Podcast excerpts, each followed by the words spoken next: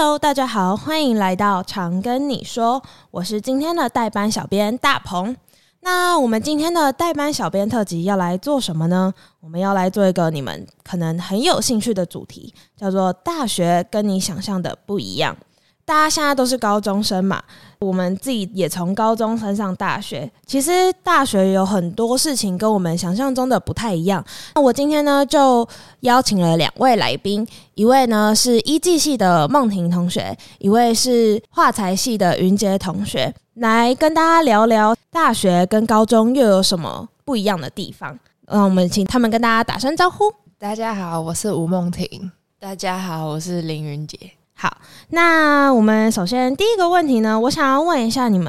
们原本想象中的大学生活应该要是什么样子？在高中的想象跟大学有什么特别不一样的地方？我们请孟婷同学先来说一下。我原本以为我的大学会就是都是读书，因为当初选医技系的时候，其实就知道这个科系的课业一定不轻，一定会需要花很多时间去念书啊什么的。进来大学之后就会发现，就算你课业再忙，其实你还是可以就是自己去安排时间，然后多去参加很多活动。因为我觉得在我们进来的时候，其实有很多活动你可以去参加。虽然说像我们刚开学一开始就远距嘛，所以有很多像宿营啊或者是一些迎新的活动就取消了，但是进来之后我们接触到的第一个活动是啦啦舞的比赛，就是每一个大一的科系都会去练习一支啦啦舞，然后在某一天的晚上，然后就会全校的大一然后去比赛，然后去竞争。然后再来是系上还会有期初的系大，就是有点类似迎新的团康活动。然后还有每个系都会有自己的职业，像我们叫医技职业，护理系有护理职业，它就像一个才艺发表，然后每个人都可以有机会去上台表演。到了下学期，就是因为我们刚开始大一的时候有被取消一次宿营，但是现在换成是我们要主办宿营的那一方。然后我觉得这活动是我大一参加那么多活动以来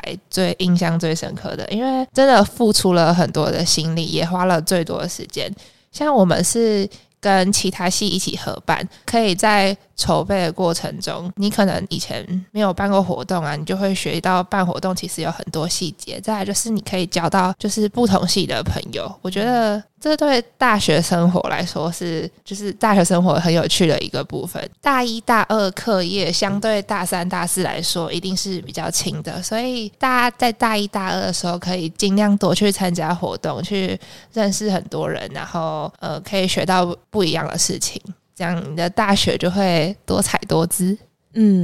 像刚刚孟婷说到了，就是疫情其实快结束了，所以大部分的活动都可以如期举行。但我们一开始进来大学的时候，疫情还算正严重的时候，然后也没有解封，政府还在严格的控管疫情，所以我们其实有很多活动都没有办法顺利举行，但我们还是有机会参加很多不同的活动。那我觉得宿营就是一个非常好去认识新的人的活动，因为像我自己大部分都只有参加护理系的活动，就是我是护理系的，然后因为我也没有参加社团，所以我都大部分都只有参加护理系。那时候宿营因为一些时间安排上的考量，我也没有参加，但听起来就是参加宿营真的可以认识比较多别系的同学，你可以有机会扩展你的交友圈。那我觉得其实在大学的时候扩展交友圈是一件蛮重要的事情的，因为它比较像一个大熔炉，就是不同专长的人在不同的时间你遇到的时候都会有它不同的，你要说功用也好，你们可以互相帮助的也好。所以我觉得就是其实认识新的人是大学一个很重要的课题，刚好就是举办一个活动就可以满足这个需求。你既可以学到团队合作，你可以学到如何举办活动，然后你还可以认识新的人。云杰呢，你高中跟大学想象中的有什么最不一样的地方？高中的时候，其实在我那个时候考学测，我其实对我自己未来是没有什么目标，就是还没有想法。但是我是在填志愿的时候才觉得画材系好像还不错，然后我就想说那我之后在大学就要好好的用功读书。然后我一开始就想说我不想要把时间浪费在其他除了读书以外的事情，就是专心读书就好。可是我那时候一开始进来，透过我室友，然后就认识了一大群的朋友。一开始我其实是很担心，怕我自己会就是时间分配会读书的时间会不够这样。可是后来我是慢慢的会用一些闲暇的时间去读书啊，或者是做一些比较就是不是玩乐的事情，认真一点。比如说我就会在有时候老师会提早下课，或者比如说实验的时候吧，就会提早下课，然后呢其他人可能都会先去可能回宿舍休息啊还是怎么样，然后我可能就是我也会回宿舍，可是我就会用那些时间可能先写个作业啊还是什么的。因为我们出去玩都会是晚上，我就会想说要在出去玩之前就会先把事情做完。我自己是觉得这样大一这样一整个学年下来，我觉得我到大二分配时间这个能力，我觉得我自己是进步的还不错，因为大二的课业比大一还要忙蛮多的，然后很多很多奇奇怪怪各种考试啊作业什么的，分配时间这个能力我是觉得还蛮重要。大家也不要想说大一如果一直玩会不会没办法读书啊什么之类的，就是课业顾不上。可是以我自己的经验来说，是大一可以去好好的认识新的同学，因为他们也可以帮你自己比较快融入这个大学生活。然后因为大一课业也没有到那么忙，所以我觉得就是课业跟娱乐也是可以兼顾的。就像云杰刚刚说的，就其实大一我觉得是高中转大学一个很重要的转捩点，你需要学会自己独立生活，你需要学会自己分配时间。那分配时间刚好也是一个上大学非常重要的课题，因为你所有时间除了上课以外，所有时间都是你自己的，你要怎么去把你的大学时间填满，那是你自己的选择。很多人都说上大学你要会玩，会谈恋爱，你要会读书，这件事倒是没有很多人提到，但是上大学你要做这么多事的前提是我们还是要把一个学生的本分做好。要怎么做到你要会读书，会玩，然后有时间可以去做其他事，那就是你的时间分配非常的完整跟完善。因为像云杰除了读书之外，他是需要维持自己的成绩的，因为他有荣誉学程，这点我们可以之后再跟他聊聊。我想要说的是，在高中升大学这个时候，高中你可能因为都是在学校补习班，所有人都帮你把一切事情安排好，所以你不用很仔细的去考虑你的时间要怎么规划。但上了大学，所有时间都是你自己的，而且甚至其实排课也是很自由的，所以你需要把那些时间妥善的归类安排，你才有办法兼顾你的玩耍跟课业，这样你的生活就会变得比较精彩。我们现在讲完了高中跟大学大家想象中不一样的地方，我们可以来问问看。我知道梦婷在刚进大学的时候有一段很不适应的期间，因为我们三个其实是高中一起上来的朋友，那她在大一的那一年，我记得她过得不是很开心，因为她从高中升上大学有一段非常非常长的不适应期。那我想要问一下，你后来是怎么解决这件事情的？就是大家从高中到大学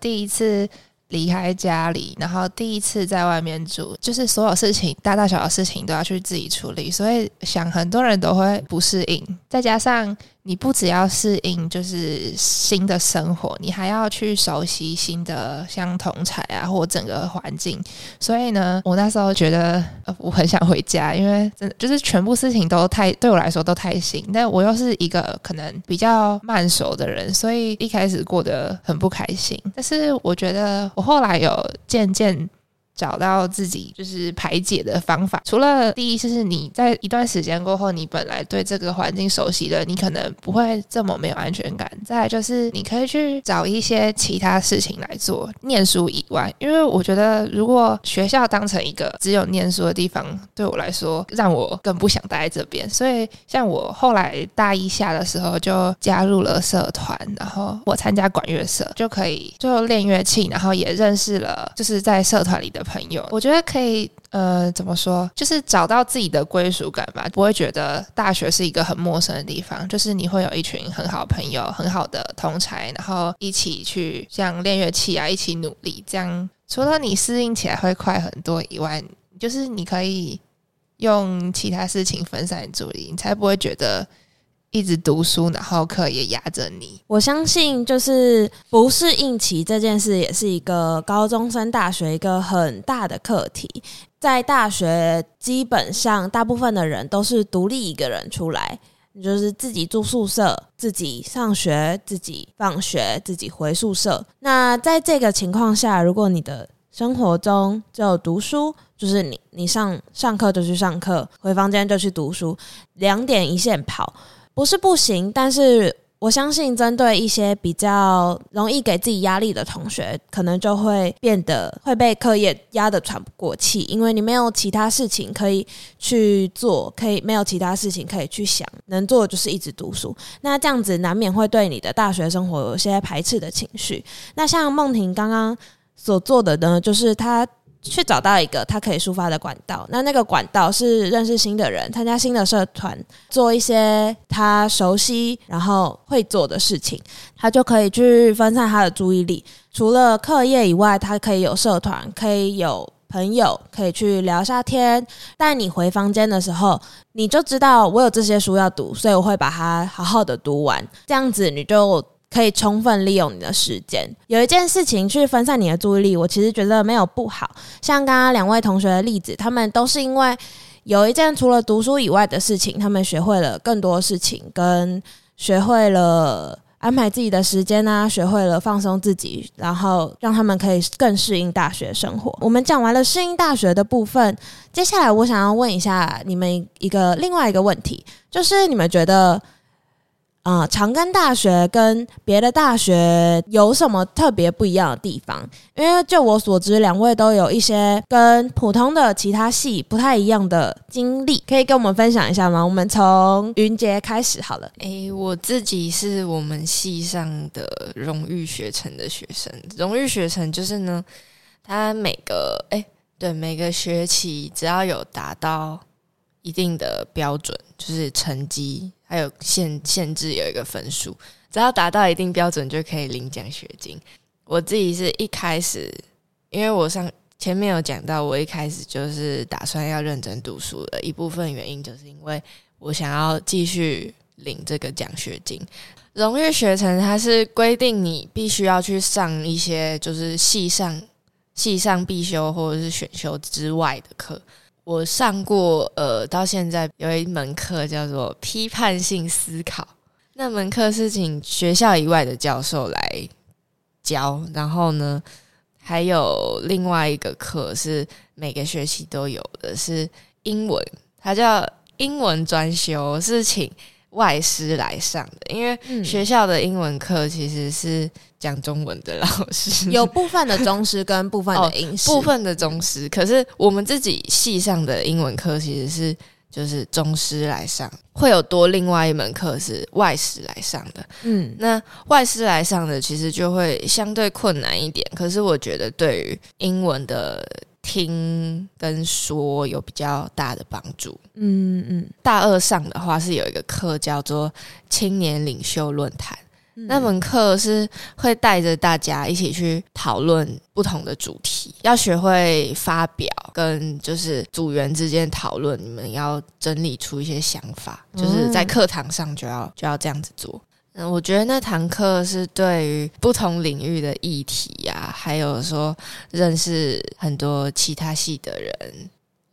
相信是在沟通跟表达上会有很大的帮助，因为你们在课堂上需要一起讨论嘛，然后最后会有一个大报告。这个是云杰他自己的经历。那长庚的这个课程其实是每一个系都有，那他就是每一个系的前几名，你入学考试不管是学测还是分科进来的同学，你只要是前几名你都有机会拿到荣誉学程的这个资格。那他就是基本上每个学期你只要维持一定的成绩，然后修满一定的学分，然后上一些额外的课，你就可以拿到学校每学期给你的奖学金。它其实是一个吸引人的地方，而且就是可以学到一些不同的。像我刚刚觉得那个青年理性论坛就很有它的意义，因为你可以认识除了这个领域以外你所不知道的事情。比如说像云杰是化材系的，所以他可能对医疗领域啊或者是工商领域的事情就不会这么清楚。你有上那门课，那你可能就会知道一些世界上在这些领域上还发生了什么事情，去拓展大家自己的眼界。那我想问一下梦婷呢，你有什么觉得你们系上跟其他系比较不一样的地方吗？我觉得我们系最大的特色就是在毕业之前一定要交一份专题报告。就我所知，其他学校的医技系可能不会强制你要交这份报告，我们的科系是得交，不然没办法毕业。虽然说这样听起来好像很可怕，但其实就我现在待下来，其实我觉得比起他可能会增加一个就是毕业的门槛，但你可以因为这份专题去学到的事情有更多。你为了要写这篇专题报告，你一定要加入老师的实验室嘛，然后在实验室里面你可以学到更多然后更专业的一些技术，就是你可能平常那些必修课里面其实不会学到这么深入，但是因为这个专题，然后你学会了这些技术，然后也学会了你写专题报告的能力嘛，然后这样可能在接下来你可能像你要申请研究所啊，我想这专题报告一定是有帮助。另外你念了硕士博士你要写论文嘛，你写过这份专题之后，你在之后写那些论文的时候也会更加的熟练这样，所以其实我觉得专题报告这个不要只把它往坏的面向想，我觉得它真的可以对你的人生有很大的帮助这样。而且我相信就是刚刚那样听来你现在只是加入了实验室嘛，那大二应该是在学一些比较基础的东西对吗？对，就是他不是就直接叫你加入研究室然后伸出一边报告生出一篇专题，它不是。长庚的安排基本上像医技系，它会从大一就是把你的基础学科基础知识先有一定的概念之后，大二进入实验室，教授会带你做一些更深入的技术，然后你学会这些技术之后，大三就开始撰写你的专题报告，大四把你的报告完善之后交出去就可以毕业了。所以其实我觉得你真的有接触到的话，其实也不用这么紧张，因为长庚的所有系，就我所知的所有系的课程规划都是一步一步这样子慢慢来的。像护理系也是，护理系我们大一修基础学科，然后大二修基本的医疗生理的知识，大三呢我们就进入实习的阶段，那大四呢同样也是在实习，但也有专题领域专题研究的领域，那也是必修课，然后大家也可以学到就是做研究相关的技巧跟方式。所以所有系都是这样子，大学其实没有大家想象中的这么可怕，所有你觉得很难的事情在老师的帮助下都可以慢慢一步一步的累积。而且长庚也有非常完善的，你可以很直接找到老师。我其实觉得长庚最厉害的地方就是我们无时无刻都找得到老师，老师要么就在他的办公室，如果你传 email 给他的话，基本上你也都收得到回信。这是原本跟我想象中的不太一样的，因为我原本以为大学老师的功用就会变得比较只倾向教书，就是他只有你上课的时候会碰到他，但其实并不是。就是如果你真的有